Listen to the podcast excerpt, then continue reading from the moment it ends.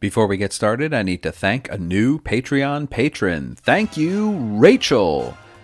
No, no last name, so it's Rachel from Australia. Rachel, thank you, Rachel, and thank you from Australia. I uh, I've never been to Australia. My kids love Bluey right now, though, They're- so they are all about Australia, um, and that is the extent of my Australian. I love Alice Fraser, um, and I try to follow the Ashes, but I still don't know enough about cricket and I'm probably not going to learn. Anyway, thank you, Rachel. Thank you for becoming a patron, and I hope you enjoy all the benefits you get from being a patron of the original cast, such as access to our bonus podcast, the original cast of the movies, where this year we're talking all about sequels and biopics. We did Funny Lady in January, we did Grease 2 in February, we're doing Evita in March, and we're gonna keep crawling. We got what else? We got we got Staying Alive, the sequel to Saturday Night Fever. We've got De-Lovely, the biopic of Cole Porter. We've got so many. We've got Shock Treatment, the sequel to the Rocky Horror Picture Show. Did you know there was a sequel to the Rocky Horror Picture Show? There is. It's called Shock Treatment. It's bonkers. You're gonna absolutely love hearing us talk about it. Go to Patreon.com/slash OriginalCastPod. Become a patron of the Original Cast. All patrons gain access to our bonus podcast. You can also gain access to live streams and early access to episodes. So there's a lot of great stuff. There's a lot of great people over there right now. We're having a great community. So head on over to patreon.com slash originalcastpod. Thank you, Rachel, from Australia. I hope you appreciate the restraint I've exercised here, not doing my terrible Australian accent. All right, here's the show. Whenever my world falls apart, I never lose hope or lose heart. Whatever the form of the storm that may brew, not with you to lean on, darlings, you. Hello and welcome to the Original Cast, a podcast about original cast albums and the people who love them. I'm Patrick Flynn. My guest today is a theater student at Georgetown University and hails from Eugene, Oregon. It's Margaret Gleason, everybody. Hello, thank you for having me. Thank you for coming. It's so nice to talk to you. So you are, well, actually, this is interesting. I like to tell the people what you're doing, but it's intertwined with what show you're going to talk about. So let's just tell the people you're here to talk about. Violet. Look at her skin, china white, tissue thin. Look how the light cuts clear to the bone. Gives her skin such a tone. I'd take it any day. Praise God for everyone I meet while I, I am on my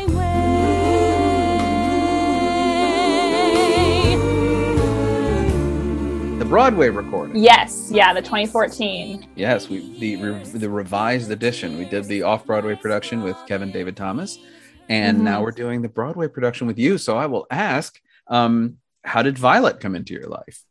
Yeah, so I mean, it's a big part of my life right now. I'm directing it for my senior thesis Right. at Georgetown. Um, so right now it's kind of my whole life. Yeah, Um, but at first, I first encountered it actually. I was doing a theater summer intensive at the National Dance Institute in New York when I was like 14 or 15 years old. Um, and we had to do this exercise called scene to song. We were all assigned scenes and had to choose a song to integrate into the scene as though it had been written to be a musical. Mm. And one pair did the scene took place at a bus stop. And so they integrated in the song on my way. And I was like, that's a very good song. And I'm really enjoying hearing you sing it. Um, that was my first encounter with Violet. And then I, it was just an album that was on my like to listen to list. There was a day when I was packing for some trip and just put on a bunch of cast albums. That's one of the ones I listened through.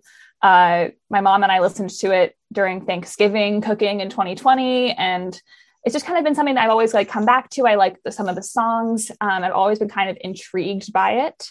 Uh, and then when I was applying to my thesis, we were talking about which shows I knew I wanted to do a musical. One of the professors brought up Violet as an option, and I was like, "Well, I actually really like that music, um, and I've never seen it, and I wanted to do a show Mm. that I hadn't seen." Mhm. Um, so th- now I now I'm living it and breathing you're living it, it. every Yes, I was day. going to say. Now it's now you're deep in the paint on it. Uh, I am. Are you are you beginning to hate it? Where are you in the process?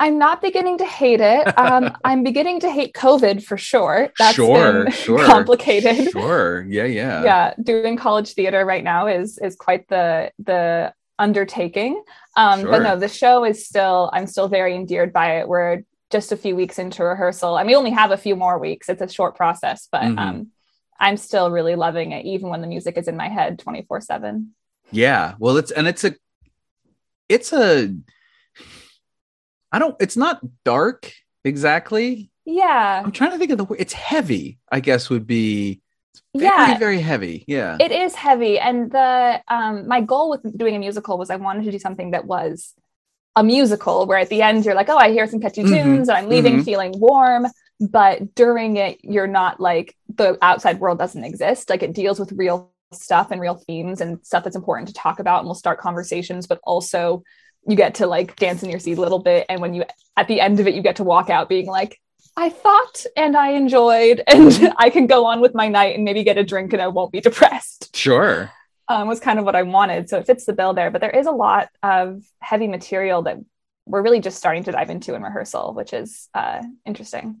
Sure. Yeah, there's a lot of complicated, deep and tough stuff in there. We should probably Yeah, let yeah, people yeah. know. I usually don't do a plot summary the second time we do a show, but I want to do one in this case because it is Yeah. it's very important. If you don't know the story of this musical, it'll be very hard to follow, I think, anything we talk about. So do you think you could summarize the plot of Violet for the Oh, folks? sure. I've done it so many times. It would be shocking if you couldn't. So I'm glad you said it. wait, what's it about? uh, yeah, so Violet is a musical by Jeanine Tesori with uh, book and lyrics by Brian Crawley. Um, it's based on the short story The Ugliest Pilgrim by Doris Betts, which is actually in the rights. We're required to say that anywhere that we talk about the show, which is interesting. Oh, Um, yeah, all our posters have to have based on The Ugliest Pilgrim by Doris Betts. Um, and it tells a story of Violet Karl, who's a young woman from Spruce Pine, North Carolina in 1964. Um, and when she was 13, she had was in an accident involving an axe and her father uh, that has left her with a facial scar, and she feels very ostracized in her small Appalachian town. Um, so she's saved up all her money. Both her parents have passed, and she's going to take a Greyhound bus to Tulsa, Oklahoma, where there's this televangelist, this TV preacher that she's been watching um, who grants miracles. And so she's going to make this pilgrimage to him and ask for a miracle. And she literally says that she's going to be to the preacher what uh, David was to, Gol- to or Goliath was to David. Like she's Mhm. going to go and be this huge undertaking for him. Um, and along the way, she meets two soldiers who are headed off to basic training. Uh, Monty, uh, who's from also from North Carolina, and then Grady Fliggins or Flick, who's from South Carolina, uh, and who's a black man. And so it's also interesting dealing with those themes in 1964 in the South. And they kind of hook up along the journey, both kind of in literal and hang out together senses. Uh, and um, it kind of just unwinds from there. And Mhm. I, I won't spoil for the listeners whether TV Preacher is able to work miracles, but you know, think about what you know of TV preachers and conclude for yourself. Just if you, well, we, well, I think we're going to have to get into it at some point. But we're Yeah, going to have to spoil it right now. yeah, Uh, for sure. but it yeah because it is a i mean this show is literally a journey but it is also a journey like it is a real journey with uh with violet who is this the the only thing i would add to your synopsis is that we do not see violet's Yes. scar that is not Yeah. represented on stage um and she describes it at the beginning um i noticed this time listening to it she describes it so quickly and kind of so early that you may not realize what you're hearing if you don't know the show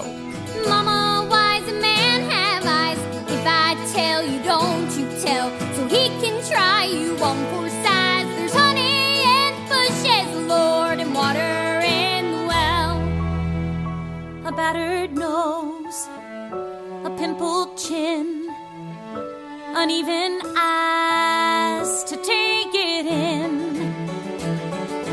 Mama, why's a Yeah. 'Cause she her sort of- first, first line, I think. Yeah. yeah she sets it up right at the top and if you don't know what this show is about you may not realize what she's described as how she looks Yeah. and you can kind of miss it you can miss the like oh that that was and, and then i think that because it isn't important exactly what she looks like the point is that she has this thing on her face that she you know it causes her problems yeah. socially i think as as flick tells her like it does not hurt she tells Yeah. him at one point yeah. um, but it it is a problem for her and she would like it very much to be to be gone uh and yeah.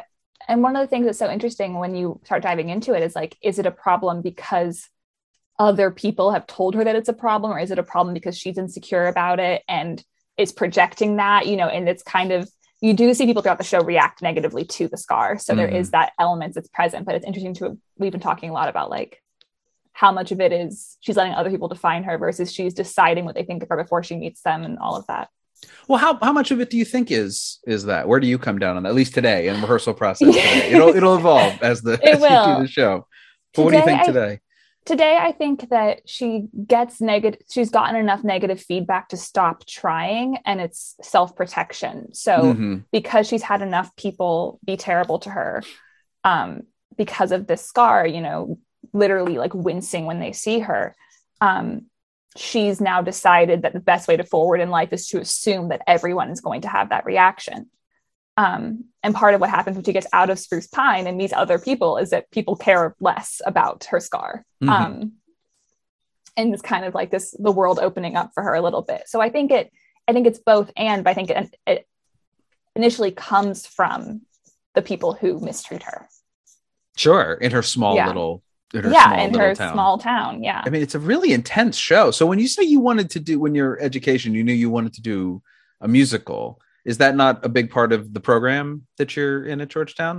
it's not a huge part. I mean, obviously, my college experience has been strange, seeing as I sure, I flew home for spring break in March 2020 and didn't come back Didn't for 14 back. months. right, sure. Um, so, but it's not a huge part. So I'm um, publicity director for a club called Mask and Bauble Dramatic Society, which is the nation's oldest continuously running student theater troupe at Georgetown.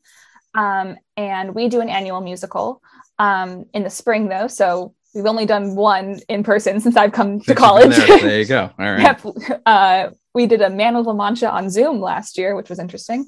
Um, but uh, yeah, I so that's part of it. And then the performing arts department is a very like kind of experimental space. So they do maiden stage shows, but um, there hasn't been a musical in that space since I've been at the school. Um, and then there's another theater club that did their first musical in like 20 years or something in fall of 2019. They did Hmm. Firebringer, which was- is a StarKid musical. Oh, yes. yeah. Oh, I know Firebringer. Yes. Yeah, yeah, yeah, yeah, Yeah. So it's not a huge part of the program, but whenever we do it, we get a lot of excitement because people love musicals. They do. People certainly do. So why did you just when if you decided you wanted to bring musicals to your to your program, was musicals been a big part of your theater development as a Oh, fan yeah. and an artist? Yeah. How did when Oh. did that start? yeah, so I would say it started um, before I have formed memories. Um, my the the kind of the story that I tell and how accurate it is, my mother can assess for herself. The story that I tell is um, that my mom didn't really want to be watching cartoons on repeat Mhm. um, and she loves movie musicals so she started showing them to me and then i liked them and she was like great we're just going to do this this, is what we're instead do from now on. Fantastic. Yeah. yeah. so like i didn't see toy story until i was 21 years old um, oh wow. so that was but i had you know i had my fair lady and the music man um, Mm-hmm. memorized from a young age even a chorus line we would just skip forward we would fast forward through all the inappropriate parts um, so it was like 45 minutes long. and it was you like a very, it was yeah. a much much shorter Right. version of chorus done line under an hour. This is great. yeah, it's awesome. Um, and to the point where once I watched it with a babysitter who didn't know what it was, and I Ah. self-censored. I was like, Oh. "Oh, we fast forward here." Oh, I look was at like, you. Look Yeah, at you. Oh, very man. obedient child. Um, Oh, uh, yeah, so that's just what I watched. That was what I Mhm. thought all children watched. Um, uh, I have since learned that it is not the bread and butter for most uh, four-year-olds in the early 2000s to know every word of Fiddler on the Roof, but No. um, that is that is who I was and who I am. So it's always been central to me. So what when so you were doing theater sort of as a as a Oh, kid yeah. from that point? Yeah. Okay. And when did Yeah. you decide and your program which you're, you're focusing on directing it obviously what when did you sort of talk about switching to the other side of the table and and moving from Yeah. performing to directing? I went to a, a high school, South Eugene High School in Eugene, Oregon, um, and my director, uh, Pat Avery, who just retired a few years ago, um, was just had a, and built an incredible program. We'd had a, basically a four-year acting program at this, this public high school. Um, it was really wonderful and a great community and fantastic training that I lean on most days. Um, and there's a thing in that program where you could direct a show your senior year. Um, you would to apply, and then we had a black box theater, so you would direct what we called a little theater show. Mhm. Um, but they were full productions, um, would run for four or five performances, and there would be student set designers and light designers and sound designers from the Stagecraft class. Um, and I kind of vacillated back and forth throughout high school of whether or not I wanted to apply for that opportunity. Um, and then, like the day that applications were due, I kind of just had this feeling of, I think I should do this. Um, and so I applied and I was accepted. Um, and I directed Time Stands Still by Donald Margulies um, at the end Mm. of my senior year. Um, yeah. So you like easy material then? I Donald like to really- Violet. I like to just- r- yeah, really just take it easy on myself Sure, and do right. accessible things. a lot of Neil Simon and you know, face- yeah, for okay. sure. um, so I directed that, and my my parents are both like in journalism, so that's what Mm. drew me to that show. Mhm. It's about foreign correspondence. Um, yeah, and I just loved it. Like doing that, directing that show, even from the audition process, because I went in being like, I don't know how to run an audition. Like I've auditioned, but I don't. What do I look for? And I Mm-hmm. just felt like I knew. Like I was watching, and I was like, oh, I can just tell who's clicking in and who's not, and how to make different pairs. And I was just having like the time of my life and felt this like unfettered confidence that I didn't normally feel because I was in this really competitive program where we had five kids in University of Michigan Musical Theater at once, you know, um, wow. from who were graduates of, our- of our high school. And Mhm. that was like a few, gen- like one generation above me. So like that legacy is looming all the time. Um, and I had always been kind of like, I don't know if I'm good enough. And we started directing and I was like, I'm good enough at this. Like, this is the thing. Mhm. yeah. And I just, I just felt like it was applying both my theatrical training and my more kind of analytical brain Mhm. together in the right way. So when you direct, so has that been mainly what you've been doing in your program at Georgetown? Is is, is directing, or do you kind of is it a multidisciplinary? uh, yeah it's very so it's theater and performance studies is the major. Um, so it's very holistic. We do a lot of like looking at international theater practices. Um, we so it's kind of like like i took a class called performing migration. That was half like a policy class half um, like performance uh, so it's very like wide ranging in the field so it's not like you pick a track also the pro the classes are open to anyone at the school so every class has like someone taking their first theater class ever and like a major in their final year which is a kind of a cool dynamic um, but I've mostly been behind a table for sure. I've Mm. assistant directed, I've assistant produced. Um, I was an associate producer on a virtual theater festival, and then I directed Hedda Gabler my sophomore year, continuing my trend of picking easy pieces. Um, Man, um, okay. yeah, that. they told me to do a non-Shakespearean classic, and I said I, I want it to be about I a mean, woman. okay. Yep. Then that's Ibsen. Those you're really kind of your choices are very Yep. limited there. Yeah. Yep. Okay. Yep. Right. Yep. So that's what I did. That was our, Okay. our last show before COVID. We shut down February 22nd, 2020. Really, that was our closing night. Really slid under the wire. Um, but yeah, and so I've directing's always been the focus. It's always been like post grad. If I'm going to go into the artistic side, that's what I'm going to do. But I've Mhm. gotten to play in a lot of sandboxes. Sure. Do you have a someone you are I don't want to say emulating exactly, but I find Mhm. when I direct that's when I really I don't know if it's conscious or unconscious later, but like that's when I think about my teachers and my mentors and my it's mainly in the prep phase when I'm just like there's a certain kind of there's a certain kind of feeling I want the room to have. There's a certain Mm. kind of sense I want to be, and there's a certain kind of person I'm trying to to create. You know, trying to be in the room is to be the way X number of person made you feel. Does that? Are there are people that you're sort of drawing on directly as you when you direct something?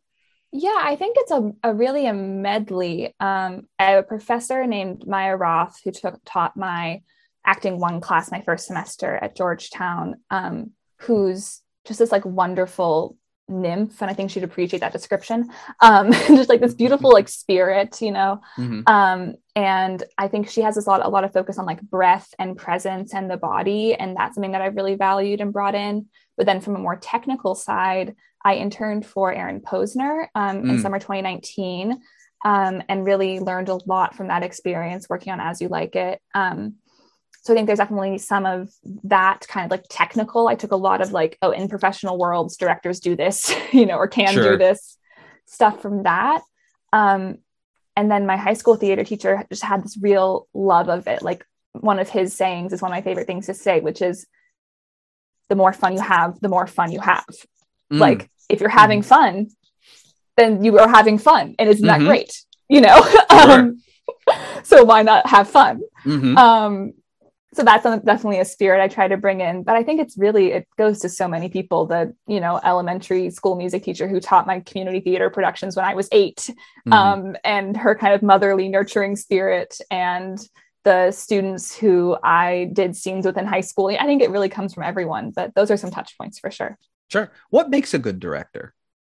oh gosh i think you have to want to collaborate Mm. In my mind Mhm. i do not like working with directors who are like very auteurish and that works well for some people but Mhm. for me i'm like i think if you really want to be a good director where you both have a good product and the people had a good experience and feel good about their work you have to be someone who's like throw all of the ideas out there and my job is to like shake the sifter and find the ones that we want to hold on to Mm. but my job is not to produce all of the ideas i will produce ideas otherwise i'm also not a very good artist Right. but we want i always want to be someone who's letting everyone say whatever they think might be good and then who i've been i've been kind enough to them and i've demonstrated my competence enough that they can trust me to then pick out the jewels from amongst everything they've thrown out there and i Hmm. think that spirit and that willingness to set ego aside in favor of the experience of like the process and the product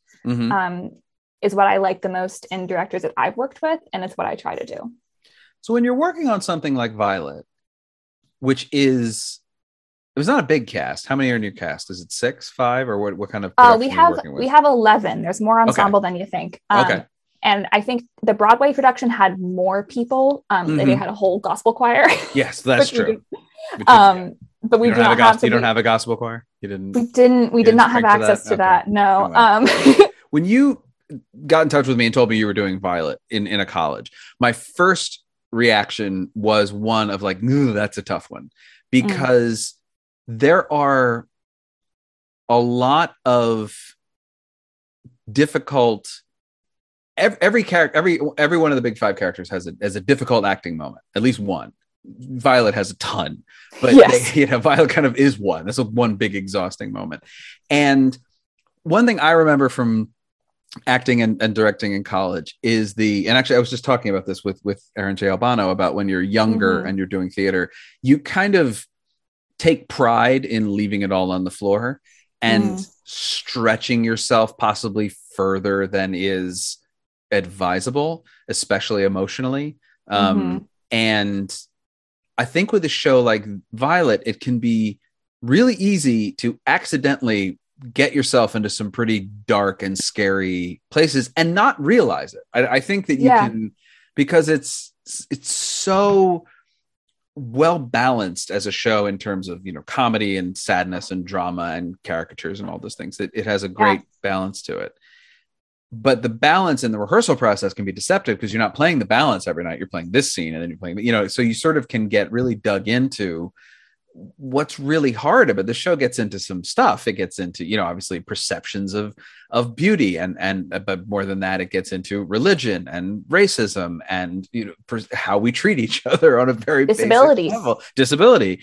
And what does it mean to be i mean the scene that kills me every single time because it it's it's it's cor- it, because he's right but he's also really wrong is when she finally does get to the TV preacher and he explains to her that she is healed. I'm sorry, but there's nothing really wrong with you. Maybe it's vain to worry you're ugly. But if you're worse than ugly, if you're disfigured, that's not vanity, that's pain, pure and simple. But, sister, your scar is already healed, though, right? Now, it's not going anywhere. You need to make your peace with that. It's shocking to me because he's obviously a charlatan on some level. Yeah. But even if he believes what he's doing, somebody in the organization is a charlatan. Sure. he- he's not wrong. he's he's not right. You had an injury. The injury healed. It's not going anywhere. It's not going anywhere, and it's just not. And it is this. I like that that scene a lot because there's a version of the story where the scene with the preacher is he's he's a scammer and she sort of figures that out in the process of it Mhm. but it never reaches that pitch he just hmm. refuses to do what he what he's there to do and so she kind of does it on her own which is a fascinating Yes. decision Yeah. but it's it's she never finds out that the, the the preacher doesn't have any power that's not the the sort of crux of it it's just the fact that he sort of refuses because she's fine and it's such an Yeah.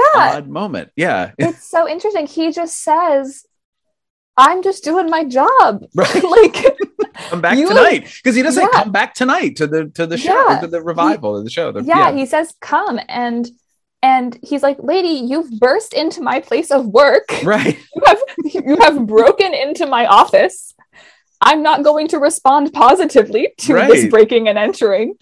Um, and now you're yelling at me. Now you're trying to do my job. right you know, and all of this where it's like, and for her, it's just this is what she needs so badly, and she needs to believe this, and it's just she's set so much on it that not believing it is having she has to re restart her entire worldview from the ground up. yeah And he's just like, I'm doing my job, and my job is not to cater to your every whim. Like I'm not some magical fairy. Um, and it's honestly a pretty reasonable response from him. right but it is Yeah. it is a dangerous moment for the actor playing violet because you go from Yeah. you know raise me up to down the mountain which is i mean Yeah. can we just stand for a moment and appreciate the rising and falling of those two titles it's just fantastic Yes. it is i mean though it, it it's like lot's wife in you know another Jeanine Tesori show caroline or change it is this Mhm. like she's gonna lay it all out on the stage and that's fine if you're sutton foster and Sure. you've been doing this for a while and you kind of understand that like how you do it and you know you have to do it eight times a week obviously but you're you have the days off and all that but you have college students in your cast who are yeah. doing a full load, I assume, Yeah. um, in a pandemic, which is somebody who is teaching in the DC area. I know what that looks like, and that is Oh, yeah. either. And and then they have to come out and sort of lay it all on the line. You know, Yeah. how do you? I mean, how responsible do you feel? I should say first of all to, for, for them, and then how do you sort of monitor their mental health Yes. in those rehearsals? I would say I feel incredibly responsible for them because I picked the show, I cast them in the role, I'm making their rehearsal schedule, like Mhm. with, with my stage manager, obviously, but Right. um, I consider myself very responsible for them. Also, I'm a senior. I took a gap year, so I'm older than everyone. uh-huh. Yes. um, and I have 18 year olds in my cast, you know? Mhm. Um, so it is definitely a responsibility that I feel. And we're still right now, just a few weeks in, we got our start got pushed back because we did two weeks of virtual learning. Mm. Um, we're still just getting in out of like intensive music and choreo learning into more like the staging and the storytelling of it all, Mm. which is like the next couple weeks. But my as we are going into this, I think ritual is really important, like having Mm. warm ups that the cast does all together, um, where they're not in character and it's about ensemble and being together, having like those those tap in and tap out moments. So if we are staging it in a way where Violet and the preacher can like be off stage together somewhere after that scene and can just like do a high 10 and say like Mhm. that was a cool scene uh let's go get a drink of water backstage you know Mhm. um and then i'm hoping because it isn't a super long show that we can reconvene the cast afterwards and not just do a little bit of like a closing the book on the show for the night um, Mhm. and i think that sort of stuff is really important and then throughout the rehearsal process um, our club has an anonymous feedback form that gets sent out in every rehearsal report and every Mm. email so if Mhm. someone has a problem they're not comfortable addressing um, they can fill that form out and it goes to our community engagement director who can then bring it up to the board um, and who can then come up with a way to fix the problem. We have faculty advisors as well, which is also a resource I'm leaning on. I have thesis advisors who Mhm. um, I can go to. But um, throughout the rehearsal process, it is again, I think that sense of trust that I try to cultivate. Um, I also do one on ones with all of my actors, especially my leading actors, of like, is there anything I need to know before we go into the rehearsal room? Are there things you'd rather discuss in private than in this space? Like, you know, just kind of that check in thing. So it's really just trying to create systems where they feel like they have people to go to um, if something's wrong, and then making it a space where the expectation isn't like come in and perform; it's come in and be a person who's contributing to this project. Mhm. Um, so that if in the middle of rehearsal they're like, "Hey, this is too much for me," they can say that and I'll say, cool, no problem, Mm-hmm. versus like, how dare you derail my rehearsal, you know? Sure. so that's kind of it's I think a lot of it is just is system building is at least how I approach it. Is that something your program focuses on these days? Because it was definitely not something they focused on when I was in school. But I wonder if it now it, this sort of idea of, especially for directors, keeping an eye like keep an eye out for everybody, see how they're doing. You know, Yeah. I don't know if I it's something my program doesn't focus on. sure. I would say I've learned it more though from the student theater community, which has really been um, a lot Mm. of my home base. I love the academic program, but the student theater, the co-curricular groups has really been my base. They predate the performing arts department at Georgetown. So Mask and Bauble is in our we're in our 170th year. Another Mhm. club's in their 40th year. Another club's in somewhere in the 40s or 50s. And the department was founded, I think, in 2001. um, So there's a, an entrenched culture there, and the department's you know great, but the student theater community is very robust, and I think a lot of this stuff has come from that space of students being like coming in as freshmen and seeing like, oh, I'm seeing this, you know, misconduct, or I'm seeing this problem. Why don't we have a system for that? Mhm. and then raising it and everyone going you're so right so even though over the course of my four years and i think especially with the pandemic like care has become so important Mhm. um and we've been able to drop a lot of the pretense of like we're doing the most important thing in the world by doing Sure. this show in a converted classroom at georgetown university because we're like Sure. have lived through a mass death event Mhm. so i think it, we are able to reframe a little bit into like what's actually important is that the people are okay and doing well and not that the show is perfect. You know i've seen the department reform as well. They used to do you know five or six hour rehearsals on a weekday night and they've said that's not that's not acceptable anymore. Mhm. so i think it's been like a cultural shift overall. We're also seeing a lot fewer students willing to commit to really intense workloads or willing to commit to really overloading things. So we've had to adjust because like people weren't signing up. So we said okay Mm. people have changed their priorities. So i think it's like i mean you could talk for hours about how the pandemic has changed our culture. And i think it's i think it's that and i think it's um my generation um slash the generation below me i'm kind of in a border zone Mhm. um all kind of looking around and saying like is everyone tired and stressed all the time? Cool. Could we not do that? Yeah. so yeah it's been really uplifting. That's kind of what my thesis is centered on also is like the idea of how can you cultivate this community of care? Because i'm about to go into the workforce and hoping to go into the theater industry ultimately. Um, and i hear a lot of horror stories. You know i did an intensive this last summer where I was hearing from my teachers and they were saying things where I was like, whoa, but you know that that wasn't okay, right? they're like, oh, they paid me 250 a week and I had to live in New York City. And I'm like, so that's Yeah. not cool. right. we can't be doing that. Sure. Um, and so it's also like my thesis is a lot of like, okay, so can we do theater where the focus isn't like sacrifice everything for the art, but is like, let's be people who are making a thing together. I'll let you know what I figured out by Sure, um, right. by closing night on April second. Fair. Very fair. Maybe my show will be terrible and be like, all right, we we got to be terrible people to make good theater. Who Well, knows? it has to be- hopefully not. No, I mean you don't. First of all, like we know you. Don't. know, You know yeah. that's not true. But it is Yeah. that it's that terrible balancing act between, uh, you know, giving, giving, giving a lot, giving your Yeah. all. I mean, it's what does it mean to give your all? That's really, I think, the question. Yes. Does it is giving your all like literally giving your all and then you know black swanning it there on opening night Yep, because that's yep. awesome like definitely that's what we all want to do uh or is giving your all knowing like if i go this far like that's i can push myself that far like that's a healthy push it's good to push Yeah. yourself every now and again but Yeah. no further Yeah. and I think the other terrible thing is for artists, performers especially, but people uh, in general, you have to go too far to know where too far is. Yes. You know what I mean? Yes. You, you have to do that. There's no other way to find out. You have to kind of.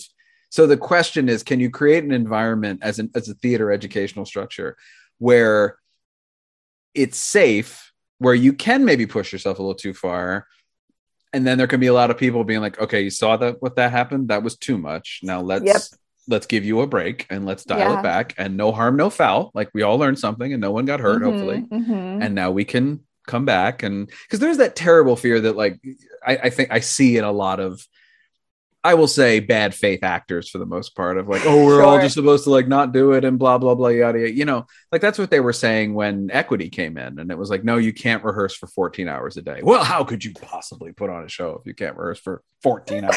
You know, like with more easily. sleep. With Yeah, more right. sleep is how More you do it.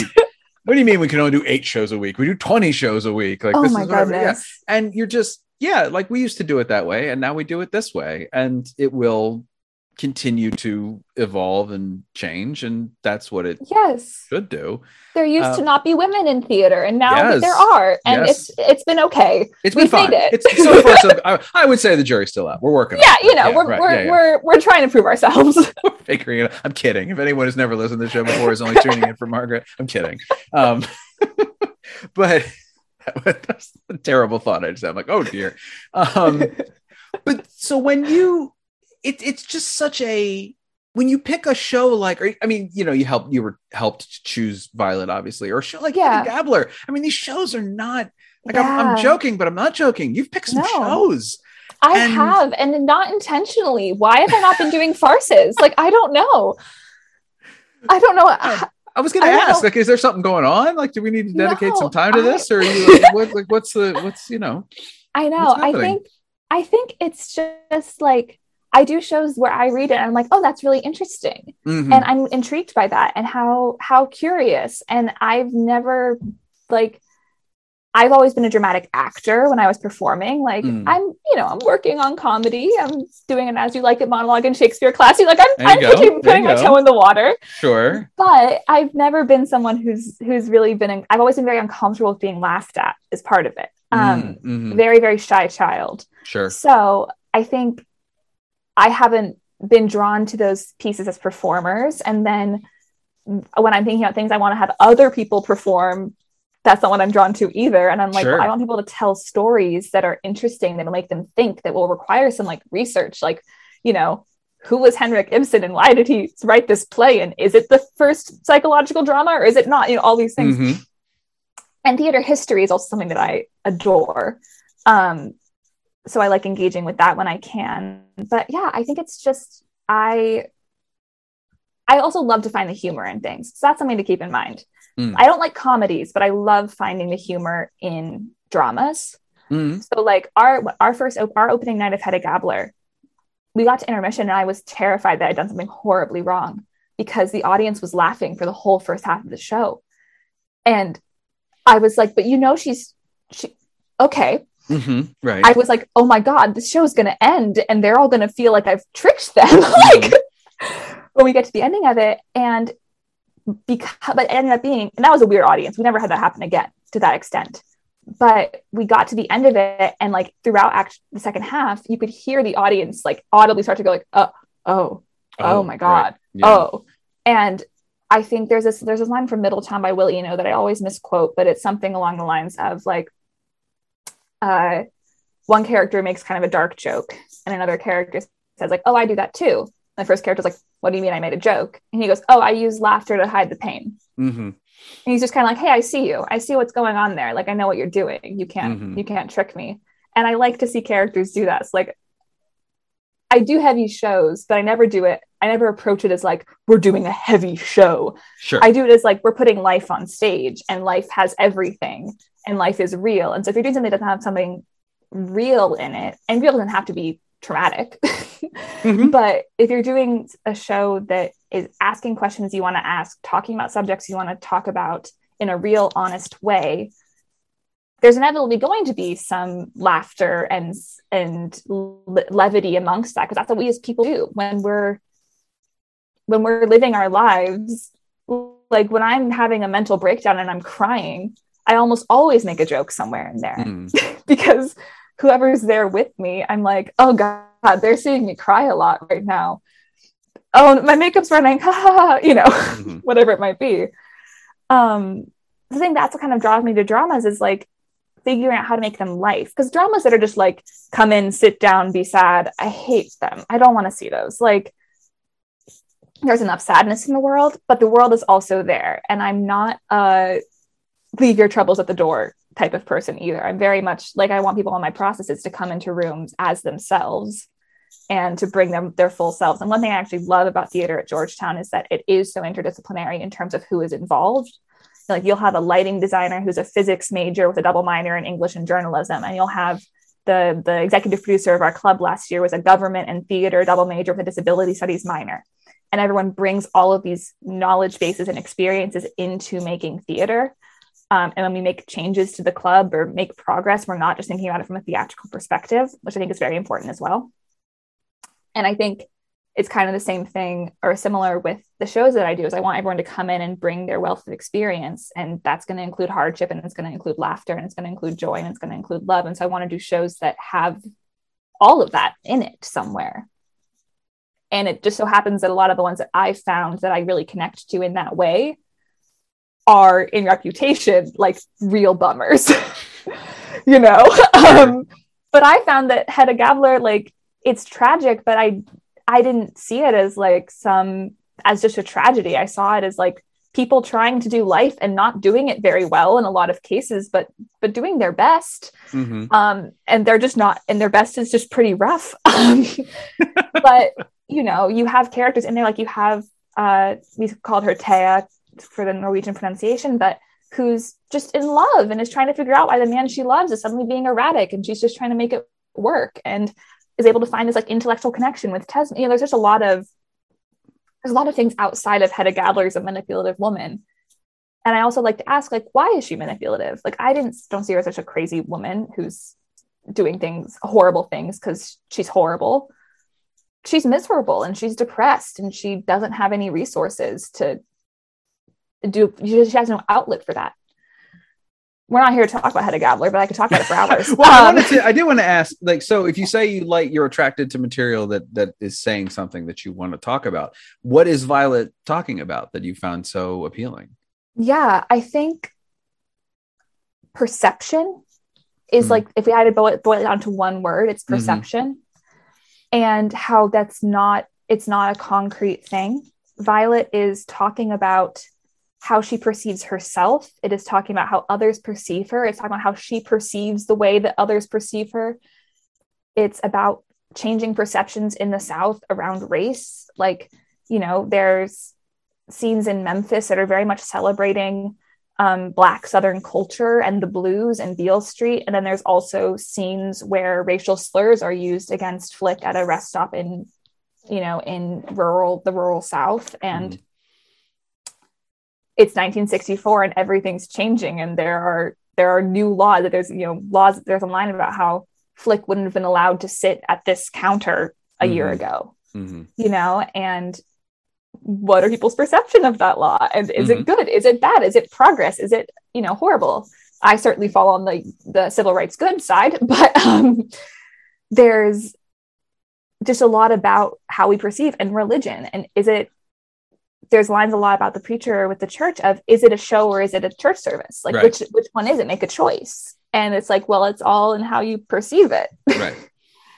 Do you think it's church? Do you think it's a show? He kind of thinks it's a show, but the volunteer choir from Philadelphia and Lula Buffington is there to sing her beautiful solo. And our soloist for that, by the way, is incredible. Okay. Um, they're there for God and they're there for the mm-hmm. church.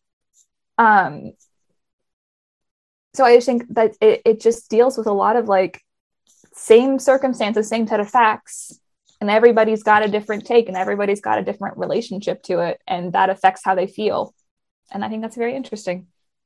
It certainly is, and it deals with it in in such an interest. I mean, one of the things you said is that you, that that ticked my ear when you were talking about Hedda Gabler mm-hmm. was you know, Hedda Gabler doesn't know she's in a tragedy. Violet doesn't know she's in a musical, no. like or a musical, whatever, a drama. It it is yeah. these people are people just just doing their thing. Yes. And there's a lot of characters asking each other in in Violet, what do you want me to say, or what should I say, or what's the right thing to say, or how do I make you know how do I translate this feeling? How do I make yeah. you feel better? How do I fix what's going on? And it's it's really the funny thing of once they stop trying it works. You know, yeah. once you stop trying yes. to make everybody feel better, it works. And it's obviously when you have, you know, the catharsis of of the show is it's a trick. I wonder if one of the reasons the show isn't more successful on a grand theatrical, like com- a commercial theatrical level, is that Mhm. the ending is tricky. yes, it is. It is because it's it's great. It's a great ending, but it's a Mhm. great ending with some. I mean, there's two endings. Obviously, there's the climax, and then there's the actual finale. Yeah. And the finale is beautiful. The I mean, I'm just gonna tell you, folks, it doesn't really matter. Uh, you can look it up on the internet, but Flick and Violet Sure. end up together after, and as it should be. Yes.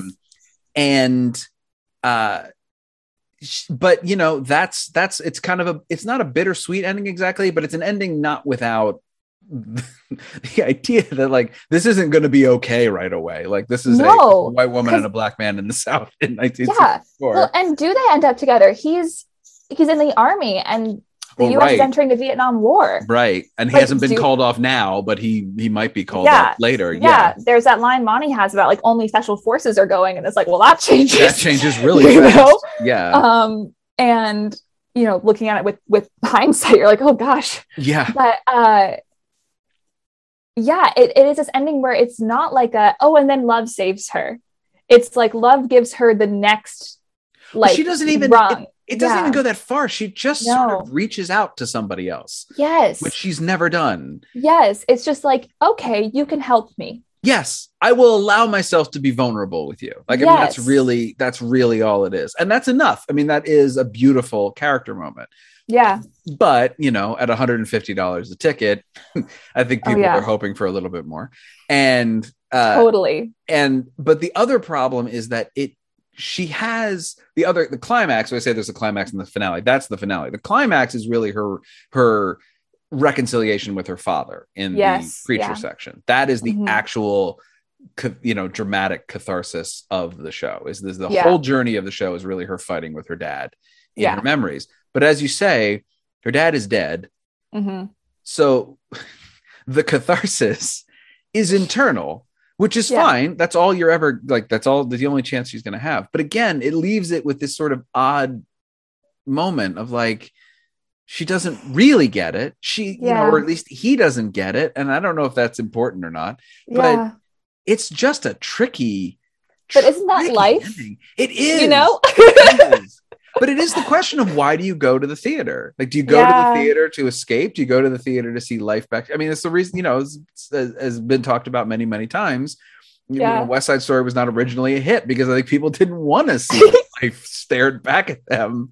Um, yeah. and the original, I mean, the one I always think about is the original production of Follies, where everybody was that age and went to see the theater and was like, "Oh, that's me and my wife up there on the stage. I don't want to watch Yeah. that. It's not why I came here." Um, so I get why you know, and not everything has to be a Broadway show, but but Mhm.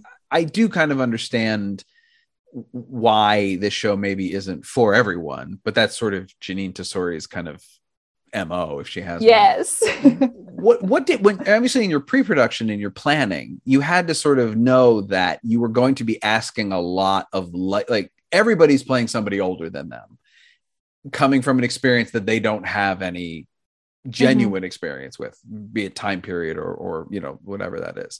So what were some of the things you did to prepare knowing that you'd have to prep your actors to get kind of you know they have to access a lot of emotions that we all you know loss and feeling alienated and feeling things but they're going to be operating in kind of a a time frame that they're not they're not familiar with or or you know a level of of, of intensity that maybe they're not familiar with yeah. Um, I mean, I'd say that we found a really good dramaturg and Oh, she's answer. doing yeah yeah uh she's doing a lot of great historical research she's so present shout out jolie we love you um she's you know she's uh gave a presentation to them on wednesday just a historical context she's made herself available to them to any questions they have she'll give them like t- re- research back to them within a week um and you know violet was like hey i want to know more about all our, our actress playing Mhm. violet caitlin Yes. Um they said like i want to know all of about more about all these actresses that Violet talks about and like what might she have seen them in? What were these actresses Oh, doing at that time period? So Oh, you know, Jolie's working on that right now. And Caitlin and I have also talked about like, you know, is she watching Rita Hayworth movies from 1963 or is she watching Rita Hayworth movies from 1952? You know, where right what does she have access to in Spruce Pine? yeah Um, and yeah, I think that's the main thing is we have a really good team because frankly, I've had to do just a lot of COVID logistics. Mhm. um, I, I made a, a joke on Twitter earlier today that I'm now very qualified for all of the COVID compliance officer job listings that I'm seeing for theaters all over the country. I'm like, oh, I got you. You need people to wear a mask. I'm here. Um, Sure. but I've gotten to do a lot of prep, but I would say it's been a lot of team support and having a great dialect coach, um, Kim Mm. Schrafe, who's coming in, who uh, is going to help with them with accents, and having our music director is uh, Tori Pergerson. She works in DC Public Schools as a music teacher at middle school. Um, she's from North Carolina, and she's bringing that experience, and all of Ah, that. okay. So a lot of it's been having a really, really good team. As like the like upper level production people have been like, so can we do a show? Sure. um so yeah i'm just really now to be to be quite honest which is a different challenge is i'm kind of really now we did like design stuff and all of that you know what's the set going to look like what's what are we going to have for costumes and all of that but Mm. i feel like now the dust is just starting to sort of settle to like okay show's going to happen we Mhm. have a cast we have a plan we had to, there was some there was some open roles for a little bit because oh, really? yeah we had um that thing again of georgetown theater georgetown students are these you know overcommitment is the Sure. the game at this school Sure. um but less so than it used to be and so we had a lot of people who like sent in an initial audition and then were like actually i don't have time for this and i need to pull my name out of the pool Mm. which was like you know cool maybe you could have realized that earlier but glad you're taking care of yourself. um, and it's I respect it a lot because I would rather have an actor not be in the show than be in the show and getting four hours of sleep and miserable. Sure. Um, so yeah, dust is starting to settle now, and now I'm starting to like dive in more. But our dramaturg, she's a lifesaver. So, I mean, because that is the the half of directing we haven't talked about, which is the practical, non-fun. yes, it's, it's, been, Part. it's been quite a lot of that. Yes, I'm sure it has. that is, I mean, it, it, not that it didn't occur to me, because of course, you know, I'm living in the world. It, it did occur to me, but it is like, you know, uh, most I think most DC schools did virtual learning for the first two universities. I mean, did virtual Yeah. learning for the first couple weeks of the semester, Mhm. and that does throw everything into into chaos and and, and, you know extracurriculars or, or, you know even though it's your thesis it's not everybody's thesis and so Yep. like you have to figure you know you you don't get first choice when things start to come back and Yeah. no offense to any kind of administration but we all know sports gets the first uh, first first first oh, oh, don't out. even ask me about the unmasked basketball games. oh just you know it's funny how that happens isn't it it and really is. seems that like that seems to be okay for some reason I know my line I keep saying is you don't use your face to play basketball. no you don't you really really don't uh but anyway we're not going to talk about that but um Oh no. i mean because no. georgetown's yeah georgetown's a division one school jesus i cannot Mhm. even imagine okay so but all that aside Yeah, sure. all that shade aside as we must. as we, as we must because what the hell else are we going to do Yep. It- it's uh you know you we're suffering we're artists it's, we're artists that's part of the deal We Sure, suffer. We yes. suffer. um i forget what we were talking about right covid there we go when you but the, the the whole like it is all of a piece though i mean i think that that's the you know we've all met directors and worked with directors who were really good at the artistic side but couldn't logistic you know their way out of a if that's what if that can make that into a verb um yeah, sure. logistic their way out of a paper bag and it really oh it always causes trouble when Yeah. you have somebody like that we've also met you know you everyone's met artistic directors when they who are very good at that job and when they direct they're maybe not as artistic as they like Yeah. they can't act, it's hard to like flex that muscle uh, every single time. And so I, finding that balance has got to be really challenging and i think that you're in a unique position to gain like about five years experience Yeah, in a semester. Oh yes, oh yes. I was I was talking to um, Christine Evans, who's artistic director of the Davis Center at Georgetown and one of my thesis advisors, um, earlier today, and was just telling her like, here's this other you know fire that I had to put out this morning, Mhm. and she said, you know, you're gonna be sitting there on opening night and just think to yourself like, wow, I have nerves of steel now. Like nothing's gonna. Nothing's good. gonna throw me. I think it is good. It is good. So I do feel like um because we all we've lost so much institutional knowledge on the student theater side because we didn't have in-person things for over a year. Mhm. Um and so there's also a lot of like, well, we don't have anyone who's been a producer before because we this project is a co-production between my theater group and the performing arts department. Sure. So we have a lot of student, we have a mixture of student designers, professional designers, student, you know, staff, all of that. Um, and I really want it to be mentorship opportunity, which I think is is going well.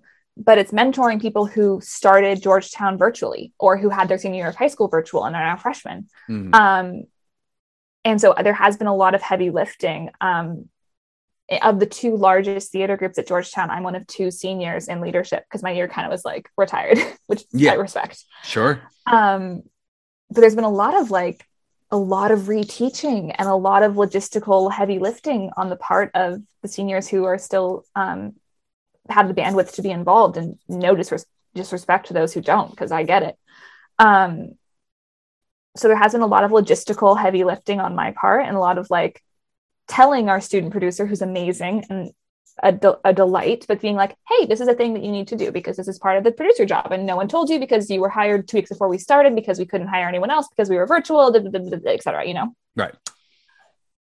and now I feel like everyone's in place. They're like, okay, cool. I'm gonna go to the art now. Is that are we good?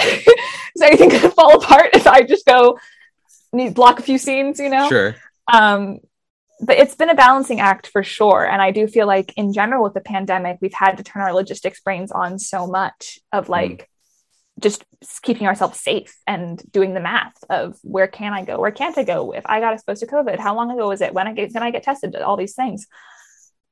That it has been kind of like, oh, maybe I'll breathe and like be creative hmm and let myself feel that joy and that fun and believe that things can be good um, after a lot of like minimal evidence in the world that things can be good um,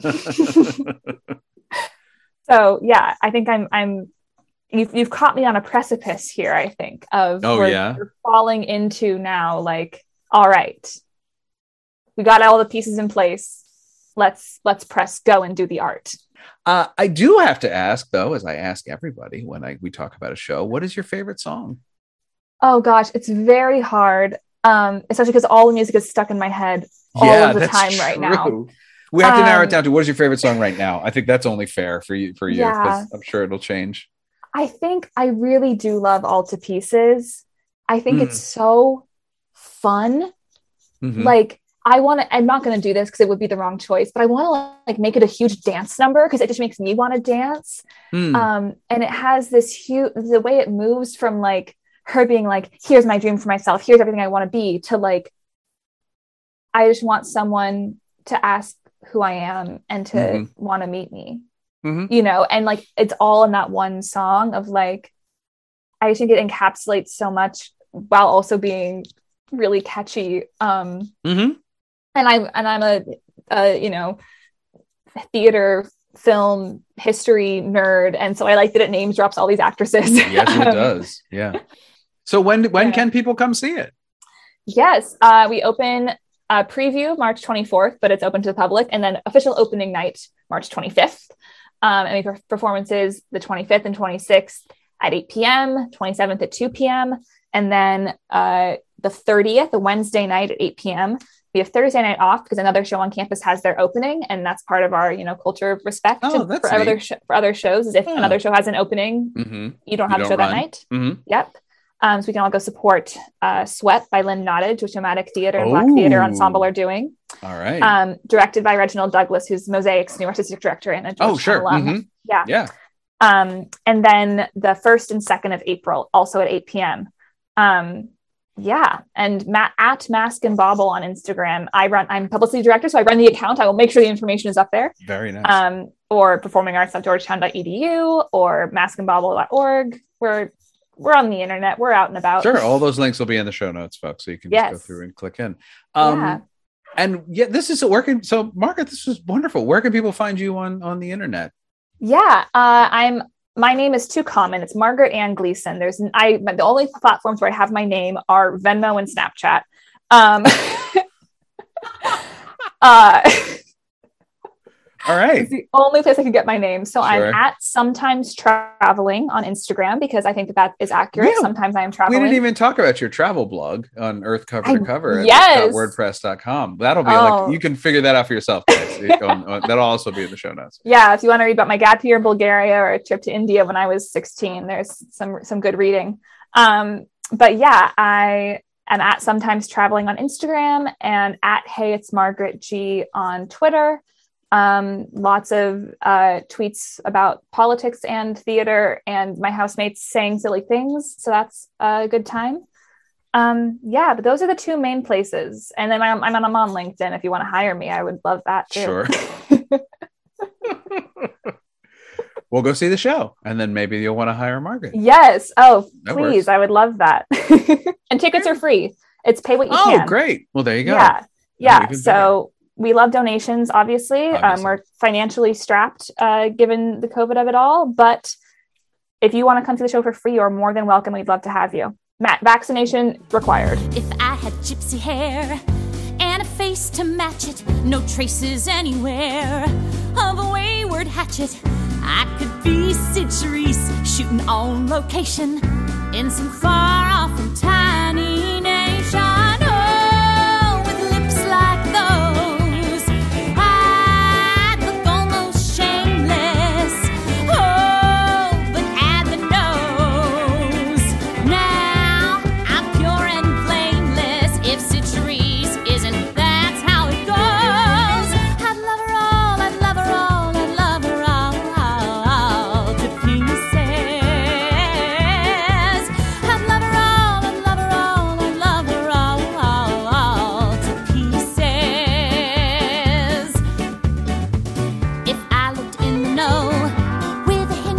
The original cast is produced and edited by me, Patrick Flynn. Please rate and review us on your podcatcher of choice. It's the easiest way to help the podcast grow. If you like movie musicals, then you have to check out patreon.com slash originalcastpod to learn about our bonus podcast, The Original Cast at the Movies. You can follow The Original Cast on Twitter, Facebook, and Instagram at OriginalCastPod. Special thanks to our social media manager, Bethany Zalecki. Hi, Bethany. My thanks to Margaret Gleason for coming and talking to me. I'm Patrick Flynn, and I can't. I have rehearsal. Give me just a minute though to pillage my portfolio. Borrow Elke Sommer's hair with Judy Garland's pretty chin. Put Grace Kelly's little nose with Rita Hayworth's skin. But Ava Gardner for the eyebrows. Bergman cheekbones under gypsy eyes. I could shine like a moonbeam on the silk of a ball gown. I could be someone lovely, turning heads on her first night in town.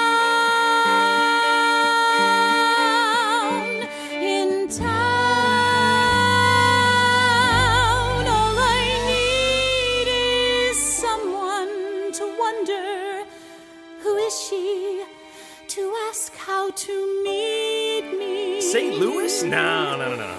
To love me all to pieces. They're eight games out with 30 to go.